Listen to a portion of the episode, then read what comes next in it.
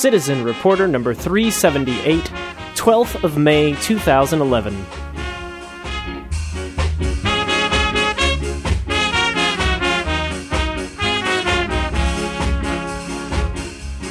The managing editor, who on most papers coordinates all activities of news gathering, sends certain reporters out on important assignments. Amid the turmoil and confusion, the reporter must be able to think clearly and quickly, and he must get his facts accurately. They'll continue. You're trying to stop the information. Taylor, will you please remove You this see, man from the courtroom? that's where courtroom? it's at, and you, you can't stop the information because the information keeps the country strong. You need the deviant. Don't shut him up.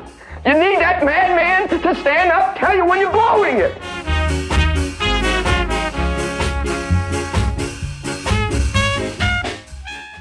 So, the, the inspiration of me getting in touch with you, first of all, uh, everyone, welcome to the podcast. Uh, we're talking today with David Kousemaker of, among other projects, Tech Travels. Uh, good afternoon. Good afternoon. So, I was saying the reason uh, I went looking for you was because I'm getting into this topic of how our electronics, and it could be mobile phones, but other gadgets that we all seem to have, especially the mobile phone being the most dominant in the world, how they, first of all, how they get to us interests me, how they're made. And I'm not just talking about the factory, I'm talking about right down to the, the mines and the people who are mining. And then also the, the afterlife. After they, some of us have them in a drawer, but then eventually they may go somewhere else. They may, okay, into a trash can, but also maybe into the hands of a, uh, a garage sale, a secondhand shop, and then onwards. And I guess at some point you also became interested in, in how this works because you went looking for where our electronics are ending up. Uh, yeah, uh, pretty much it. I, I was, uh, I'm, I'm a designer uh, artist, and um, I work a lot of with, with electronics. And at some point, uh, I work with my friend uh, Tim Olden under the name Blendid. At some point, we were making um, installations which required a, a lot of our own electronics. Um, and we always were kind of interested in that hardware side, so we, we like these uh, these markets where, where this stuff uh, is sold. But when you start making your own electronics uh, at any scale, you also start realizing that you're creating a garbage pile of you know five years into the future, maybe ten years into the future, or fifty years into the future if you're lucky. But you're still creating that, that garbage pile. So um, with that realization uh, came a kind of a deeper interest in uh, that that life cycle uh, of of these things you're creating. Uh, I, I was already traveling quite a bit th- through uh, uh, Blendid for expositions and, and stuff like that. So I had an opportunity to look in different countries at uh, what happens around electronics, and um, obviously it's you know it's very picturesque to see these weird markets where people are soldering stuff in in uh, like strange basements in in Bangkok, and and uh, you know the, the iconography that that uh, goes with it. Uh, and um, I started collecting this stuff, and, and the more I got in, involved into creating this stuff myself, the the, the deeper my um my interest in these uh, unintended ecosystems uh, became. At what? First of all, how did you begin? Then you you were traveling. You mentioned. Um, was it someone who gave you a, a tip as to where to go? Uh, I mean, among the places you've gone is of course China. China's a, a more famous one. The people who do know a little bit about, you, you hear it sometimes. Oh, our old computers end up in China. People say that much about it, but they don't know much more. Uh, is that where you started looking, or where did you start? Uh, well, for, for me, um, the the first moment where I really sort of picked up this this uh, project um, was in Indonesia, where I saw uh, kids uh, playing in these ar- uh, PlayStation arcades. Uh, basically, uh, these PlayStations are, are too expensive for Indonesian uh, families to buy for, for their kids.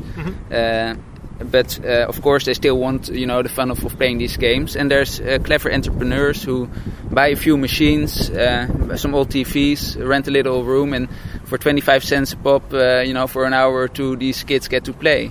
And what really fascinated me, uh, you know, sort of my interaction design side, really is fascinated how these machines actually have have uh, uh, added functionality in this uh, context. Uh, the kids are, you know, still hanging out with other kids rather than how we, you know, tend to play by ourselves in front of our TV. They get to meet other kids, they meet their friends and new kids. They're, away from their parents, you know. So uh, because these machines are now placed in a new uh, socio-economic context, they actually there's an improvement through the model that it's actually designed for. So um, I saw this and, I was re- quite taken by it right away. So I took some photos of that. And um, then when I was in uh, Thailand, uh, not too much uh, later, I thought, well, maybe there's places like this uh, here as well. And I was there to um, to give a talk uh, um, for a group of people, and there was a, a local artist there, and I asked him. Uh, I showed him these pictures and said, "Hey, do you have anything interesting like that here in Bangkok?" And um, he took us um, to this electronics market, and I found yeah this this Iron Bridge market at one point where where uh, it's basically just dedicated to game consoles, and there's it has this really cyberpunk-esque uh, quality. You know, it's Wil- William Gibson was writing about this stuff uh, in, in the 80s, and and there I was seeing it in front of my eyes. These these places kind of pop up in the middle of cities uh, because you know they have some kind of uh, economic viability. Uh, but uh, because these cities are all divided up already with different districts, uh, you know, the gun district and the fruit district, and the, um, these these places tend to uh, um, sort of grow in the middle of that. You know, they're quite central because they, they do have money to afford a, a shop, and um, you know they get end up in really impossible places. Like the one in Bangkok is actually built over a canal and um, you feel like you're in the middle of a really old spaceship or something because it's just metal floor, metal ceiling, and all the cabling running everywhere. So the architecture of these places, you know, really uh, speaks to me as well. When you when you see this, uh, um, you know, just pop up in a grow in the middle of a city. So yeah, I'm I'm fascinated uh, by that and as well. And so when you have one or two examples of this, whenever I, I now go to a place, so when I went to Brazil, I asked, um, I had some photos to show to the people there and and, and tell the the people who are fixing stuff in uh, Sao Paulo, like, hey, look, this is how they do it in Bangkok, and then they show you to other places and. You know, once you have a bit of information there and you can talk to them as a maker, you, you, you find more and more interesting spots.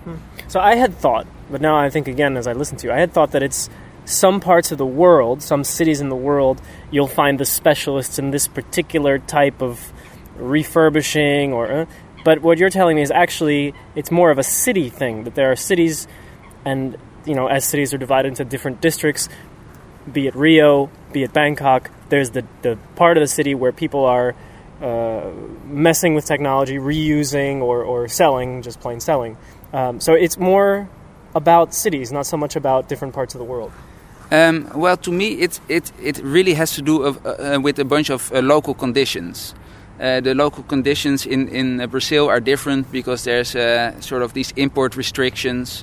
Uh, the the conditions in Indonesia are, are, different than those in China, where people have you know a, a different skill set. But um, I think it, it's definitely it's a local phenomenon in, Okay. in the first place, and I think that's what's interesting to me. Um, uh, the, these uh, these places develop locally because there's a, a financial uh, a need for them. You know, labor cost is is low, so uh, people uh, you know, and the, the cost of a device is relatively high, so they are more likely to fix it than we are here. Uh, and be, in in that uh, environment, you you get um, people who think like, hey, that the, the keyboard on, on that phone is broken, and there's a, a broken phone with a fine keyboard. You know, I, I, I, I can probably do that. You know, and you, I think we have tinkerers in, in every country. You know, it's just a sort of a subset of us people. We, you know, Yeah. there's people who like to tinker, and in places like that. Um, uh, for a lot of people, it's just a, an, a simple business to think like, hey, I- you know, I've been taking phones apart for, for a while now, or, or if things apart for a while. Why don't I give my mom's phone a try to fix it? And Yeah. and then they they end up being able to do it, and they can make a bit of money. And you know, fixing electronics um, obviously is something we used to do everywhere. And um, uh, well, you know, there it's just grown differently than than it has here. Here it's kind of disappeared now. One of the impressive things that uh, you can read about on your on your site is how far, uh, in some cases, these electronics are broken down. I'm thinking of the the phones, what I think were phones, because you have photos of the circuit boards, and I think even at some point it looks like pieces taken from the circuit boards in little piles, right down to the minerals. Yes. Um, Well, the, the, not so much the minerals as the components. okay. Um, yeah, I, well, so when I had a few of these examples uh, on, on my travel, I decided to go to China to really, you know, see if if I could just dedicate a trip to to finding these kind of uh, examples. And uh, I went to Shenzhen, uh, which is the the center of many of the electronics uh, uh, manufacturing in in the world. Uh, the iPad is is made in that area, and a lot of you know just the electronic stuff we we carry around every day. And um, wh- what I found there is is, is in the in the side, uh, you know, angle in, in the corner of the electronics district. Uh, there is this uh, two buildings that specialize in, in taking apart old phones, and uh, they do so, uh, you know, very different than we do here. Because uh, in in Europe, um, when we recycle our phones, we focus on these minerals, right? We focus on the metals. We we grind these phones to a powder, and then we uh, with uh, chemical processes uh, pull the metals uh, back out. But um, if you know that in the new iPhone, for example, there's 150 euros worth of components, um, it's kind of wasteful to just grind that down for a, few uh, bucks of, of uh, um, metals.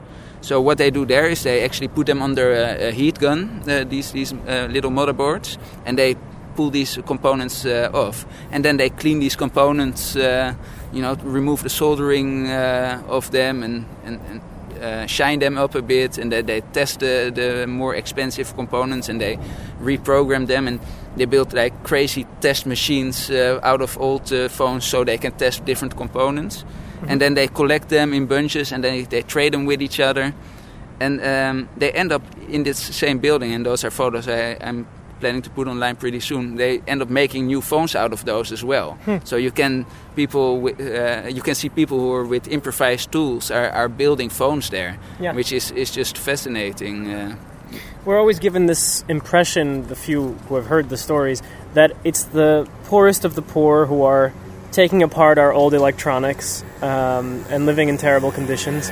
Uh, tell me a little bit about the people who were doing the, the jobs. I mean, were these specialists? Uh, well, okay, yeah, the answer to that is yes. But Well, they're, they're not so much specialists. Uh, they, they are specialists, but they, they learn from a master. You know, I, if I talk to these uh, uh, often very optimistic young people, uh, and I ask them, you know, uh, how, how do you know to do this stuff? In this particular building, where there's like 750 companies who are all in this in, in this well process of, of doing these little thing, uh, the, the, these minute uh, tedious tasks. Um, it it tends to be that uh, people come there, they, they work at one of those little studios, they they learn something, and then you know they'll start for themselves. Uh, sometimes they have like some electronics trainings. You know, uh, they they go for a year or a year and a half. Uh, they, they do a course somewhere, uh, but a lot of the time it's it's learning by doing. yeah. Um, uh, with, with the phones as well, there is sort of, uh, especially in the phone repair, there, there are internet forums. There's two main internet forums where they share this information with each other, how to fix things.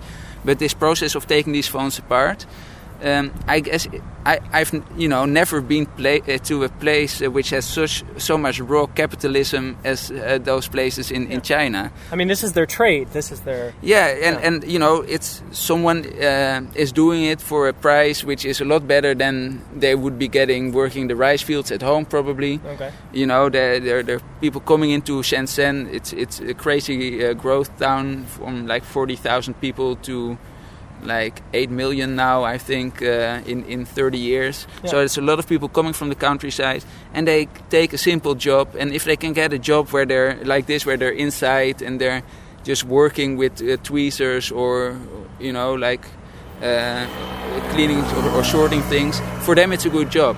Yeah. Um, now that the lead is being uh, removed out of the soldering, it's probably not as, as dangerous as it once was, Oh, okay. That's and interesting. it still wouldn't be um, it still wouldn't be uh, uh, safe probably. Like I wouldn't want to put my face in those fumes every day, but then I wouldn't really want to walk in the Shenzhen air every day either because it's uh, and um, I, I found the working conditions there are overall pretty good. Uh, Yeah. You know, people talk about uh, child labor a lot, but in, of course in China, because of the one-child policy, uh, children are really appreciated uh, a, a lot more than uh, than people uh, give their credit for. So um, there, I haven't really seen much, uh, you know, of, of seen any child labor. I saw one young kid who seemed to be there because he really enjoyed, you know, Yeah. doing that, but. Uh, um, I, it seems like there are people in their late teens, uh, who uh, early twenties, who start working there. They get a job and they ha- are really optimistic. They want to start their own electronic companies. You know, there's people who are who kind of save up with friends and then they build a shanzhai uh, a phone. You know, ba- based on the often Taiwanese uh, uh, plans uh, and, and a ch- Samsung chipset and a bunch of second-hand uh, phone parts. And they sometimes only make like 2,000 or 5,000 phones, which Nokia probably wouldn't make a prototype for uh, of, of, of that uh, few phones. Yeah. Um, and they they see themselves, you know, like hopefully will be the next Apple. You know, Mhm. there is really that that optimism there, and um, yeah, overall, like in Shenzhen, which is a lot less depressing, I think, as as many other parts of of uh, China, it's. um you know, there there's definitely uh, an optimism, and these people feel like they have good jobs. Yeah. Uh, it makes me curious, and I, I don't know that you carry such information in your head, but um, in terms of what percentage of the world's phones are ending up in the hands of recyclers or whatever term you want to use, refurbishers, I I imagine it's it's small. I'm thinking less than one third of all phones end up in these in these places. Yeah, it's also something I'm very curious about. Right. Because the bigger question becomes are we going to be okay as a world if the amount of people right now, or in the future as well, with, with more countries perhaps being able to afford it, uh, buying gadgets, buying phones, and then getting rid of the old one after three or four years? Is this a system that is cyclical? Is it going to work like that? Well, it's it's interesting, um, like this whole sustainable uh, aspect of it, right? And I, I- kind of do some thinking about that. Uh, um, I I don't think uh, that. I don't think we necessarily uh, need to go for this Chinese model. You know, like the, the, the obviously the way they uh, pull their phones apart is very labor labor intensive, and this can only be be done if we value uh, the the minerals and the components uh, in that ratio to what we're willing to pay people to do that work. You know, if if we would pay people ten euros a day here, um, then it probably would start being worth pulling phones apart. But uh, I'm not sure if we want to get there. I, I could imagine us uh, pulling phones, uh, you know, ha- telling uh, the Apples and the Nokias and the, and the Motorola's to design devices to pull the phones apart into components again Yeah. and then rebuild with, with those uh, components. Um, and, and to some extent, you know, that, that, that would be nice. But in, in the end, um, it's going to have to come down to, to some kind of capitalism. And if it turns out that it's uh, not sustainable to mine the minerals, make phones, and then, you know, throw the phones out at the rate we're doing, then the price of these minerals are going to go up Right? you know and it's not that our labor costs are going to go down that much uh, but the, if the price of these minerals are going to go up to the point that it's uh, you know not worthwhile to to make to sell the phones that cheap then uh, you know um, I, I feel that capitalism is going to probably be a little bit on the late side but it's it's going to come up with a, some kind of solution uh, then by, by raising prices on stuff Late being when the world has a problem in terms Yeah, of yeah, well, environment and what we have around us, and we have piles of phones and so on. Yeah. Absolutely, and already we have a problem. But um, the, the the phones, the used phones right now, they are a sort commodity. You know, like they the, the the system does work to some extent. You know, when I walked around there, people uh, told me, "Hey, you should bring phones from your country here." You know, and we'll give you like a few euros for each phone. And there, or I What are you doing with your old gadgets then? no, uh, well, me, I'm, I, I've got that drawer that everybody has in their house, which with all those bundled up cables yeah, and, yeah, uh, yeah. One big knot, and I must have like five old phones there. Yeah. Did uh, did these these experiences make you curious to do this other part that, that I've been also learning about through other friends and, and Fairphone, which which uh, I think I've mentioned on the podcast before. Has it made you curious about the the before uh, before the phone? Uh, I mean, in a way, you're talking about that before the phone because these things could become phones again. And they do. Like Yeah. as you, uh, uh, while you're standing there looking, you can see these phones becoming phones again. Yeah. But yeah, f- like these raw material. yeah. Uh, Have side. you have you pursued that? Um, I'm, I'm hoping to at, at some point. I have to say, like, my primary uh, interest is about these unintended ecosystems that uh, spring up around uh, electronics. You know, and like um, the sort of the pre-electronic sta- uh, stage of it. It's interesting to me, and I and I try to read up on, on that. Yeah. But um, Not the same. I uh, no, I, I get very excited about these these weird things. Like uh, in in the, the Philippines, um, I, I saw, uh, this winter I saw um, uh, that pawn shops advertising that we accept mobile phones. You know, so so you know in these in these people who are living hand to mouth to some extent, or you know they don't have much. For them, a mobile phone is a big investment, but they can actually reuse that investment because it has value you know Yeah. they, they can decide to part with their communication for uh, a day you know Right. uh, until they get their paycheck Mm. and then have a bit of money to go get their paycheck or whatever you know i mean there is a there is a you know like I, I think that's a really interesting sort of angle you know and like and it's not necessarily sustainable and it doesn't say Right. much about the production of these phones but it's it's these unintended little artifacts that that happen that i find just fascinating Yeah. You through your work, uh, your other work, you you've met and you must know quite a few people working on the I'll call it the industry side. People who are involved in the design or even manufacture of phones, larger companies.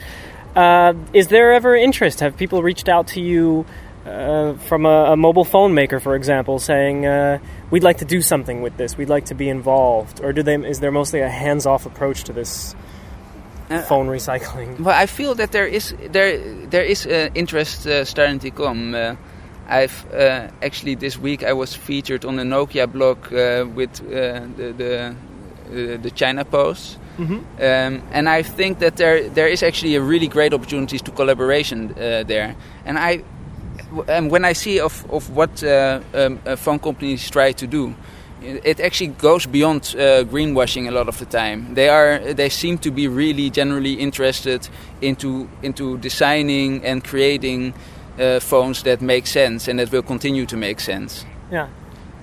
Yeah, I've always looked at phones, for example, computers, and I have this I don't even think it's a big conspiracy, this thought that here I have a new computer, it's good, but it's also made so that in a few years I will want to buy another one.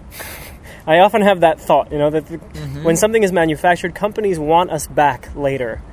Uh, but But you, I, I, I'm not, you know, like I'm sure that happened with with uh, uh, the, the fluorescent lights and. Uh, but I feel like technology right now is be, being developed over uh, so many laboratories at the same time, right? There's so many companies investing in research that um, uh, creating, you know, there really there's a competitive market there. yeah. And uh, if you're gonna create something, uh, you know, like in the in the 80s and, and 90s, uh, Sony uh, and and Philips pretty much they had they were so such dominant uh, players Yeah. that they could create stuff and then keep stuff in the laboratory and say like we're gonna release that in three years.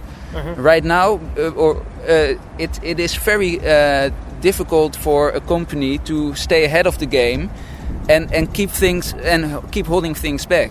You know, if if if Apple was going to say, ah, you know, we can do much better screens or we can do much better uh, uh, sound or, you know, and and they don't put it in the current model, you know, next week uh, um, an Android uh, phone comes out and has all those things, then they really, you know, they, they lag behind right away, you know, be, because of that competition and that that, that really wide uh, development uh, base.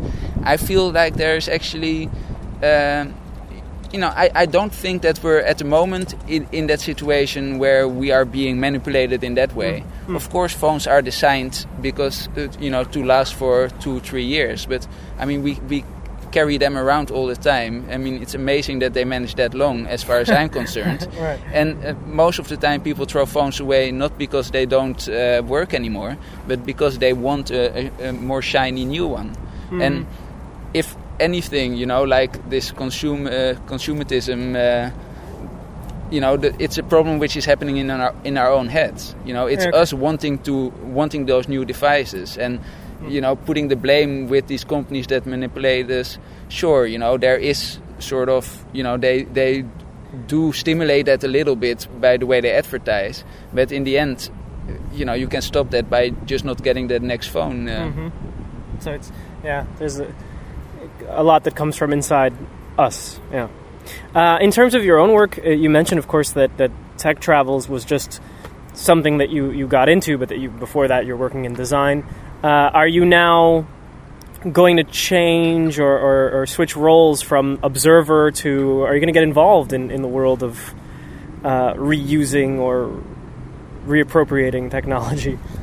Well, I, I, I don't know. Like I, I'm I'm in this project uh, or the, you know in this research because it's it's just really fascinating to me, and I feel like you know it's stuff we you know that should be known. Yeah. You know, and I think it. But like but to tell the story. I'd like to tell the story. I think the story is it's, it's a fun story to tell, and, and I think it's maybe even uh, important. But uh, um, how exactly that is going to translate into uh, uh, being, you know, into creation, I, I'm not sure yet. I mean, I, I see like uh, different opportunities. You know, I, I think that. Uh, a phone company would do, you know, like I keep coming back to Nokia, but say Nokia would do really well to to create not only the phone, but uh, a website that documents how to fix it, how to, Uh-huh. you know, like I, I think we should design for these repair uh, infrastructures because Yeah. that's one thing that you see in all these uh, developing countries now, Yeah. in even the smallest islands uh, of on, on the Philippines. There's people repairing these phones and sharing information on, on how to do that. And I, I think that um, if you want to design well for for those uh, two thirds of the world that you know are are going to have to have their phone fixed because they can't afford a new one, I think it it uh, it should incorporate design for repair and. Um, uh, you know, so so I, I, I have these ideas, and I'm I'm going to try to develop some of those ideas, or at least get them out there for uh, hopefully then be part of you know of that change. Yeah, yeah, yeah. You're making me think. This this past weekend, I'm, I'm messing with a boat motor, and I have the instruction manual from uh, whatever company. The instruction manual tells me how to do maybe three things for the motor. It points to where the fuse, uh, sorry, spark plug is, and a, a few other things. The problem with my engine lies somewhere else, in a part that wasn't outlined in the instructions. If it were there, I would have studied it. I would have looked through it. Now we do have the web. I can look in conversations, but I wished just that the instruction manual could tell me all the parts, and they didn't do that because apparently we don't do that. I, I, I, in in a way that kind of makes sense uh, for a lot of design. You know, I don't need to know all the parts Everything? uh, of of my i- iPhone, right? I don't need to know all the parts of my uh, my engine, but at the same time.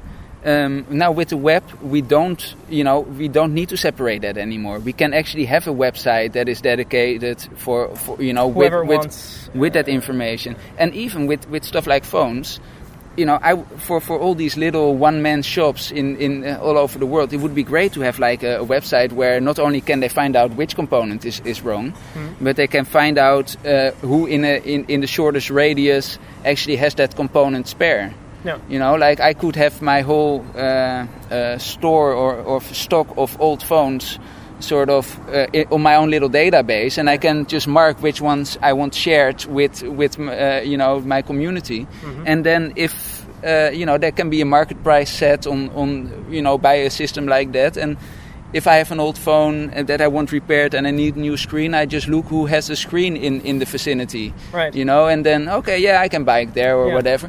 You know, like we have all these new opportunities now. And it's kind of counterintuitive to keep these electronics alive uh, uh, longer. But, you know, uh, like Toyota made a great name uh, for themselves by having these trucks that don't break down and are easy to fix. You know, uh, in, in, in developing countries, uh, these Mm-hmm. Yeah. sort of classic terrorist trucks. right, right, right. and um, uh, I don't see, you know, or I, I would imagine that creating phones uh, for that context with these kind of things in mind, you could could do uh, really well as a company. Well, the website for everyone is uh, Tech Travels. There'll be a link in my show notes. Uh, David Kousemaker, it's a real pleasure to, to get to meet you, and we look forward to your future adventures uh, documented online for us. Great, thanks. Uh, good to be here. É a festa dos negros coroados num batuque que abala o firmamento. É a sombra do século.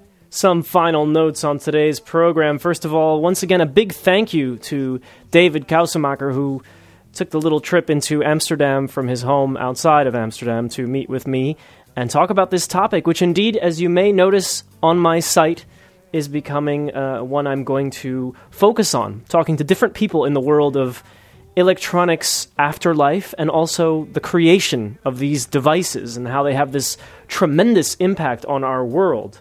Uh, this is going to be something I'll be working on in the coming uh, weeks for sure. And in the meantime, uh, besides the fact that I'd like to tell you, you can go to citizenreporter.org and you can find other podcasts. There hasn't been many video entries lately, but there will be. And of course, I'm always writing both for my own site, but also for other uh, sources, other outlets, including The Guardian. Uh, the next thing on my plate, coming up very soon, actually, tomorrow, I'm on my way to the United States, uh, back to my area where I was raised, and I'll be traveling between New York. Philadelphia, and Washington, D.C., doing interviews with some people you've heard before and some you've never heard from. Uh, so, different topics, perhaps a more American or America centered focus, but like with so many issues in this world, if you look at it, you probably can think of an example wherever you are in the world because I do firmly believe, and I've learned from this program, that we are all connected and we all have a lot in common. So, thanks so much for listening. Uh, I see that we're fast approaching program 400, 400 episodes of this podcast. It's really hard to believe, and it's kind of exciting. It's uh, it's a lot of things at once, really. But I'm really glad, especially for those of you who have been with me for all 400. But even if you've only been with me for the last 50, uh, welcome and uh, and thanks for for listening. And by all means, leave a comment, send an email, tweet, wherever and however you prefer to get in touch with me. I do like when you do it. That has not changed over the years. So that's it for today. See you next time. See ya.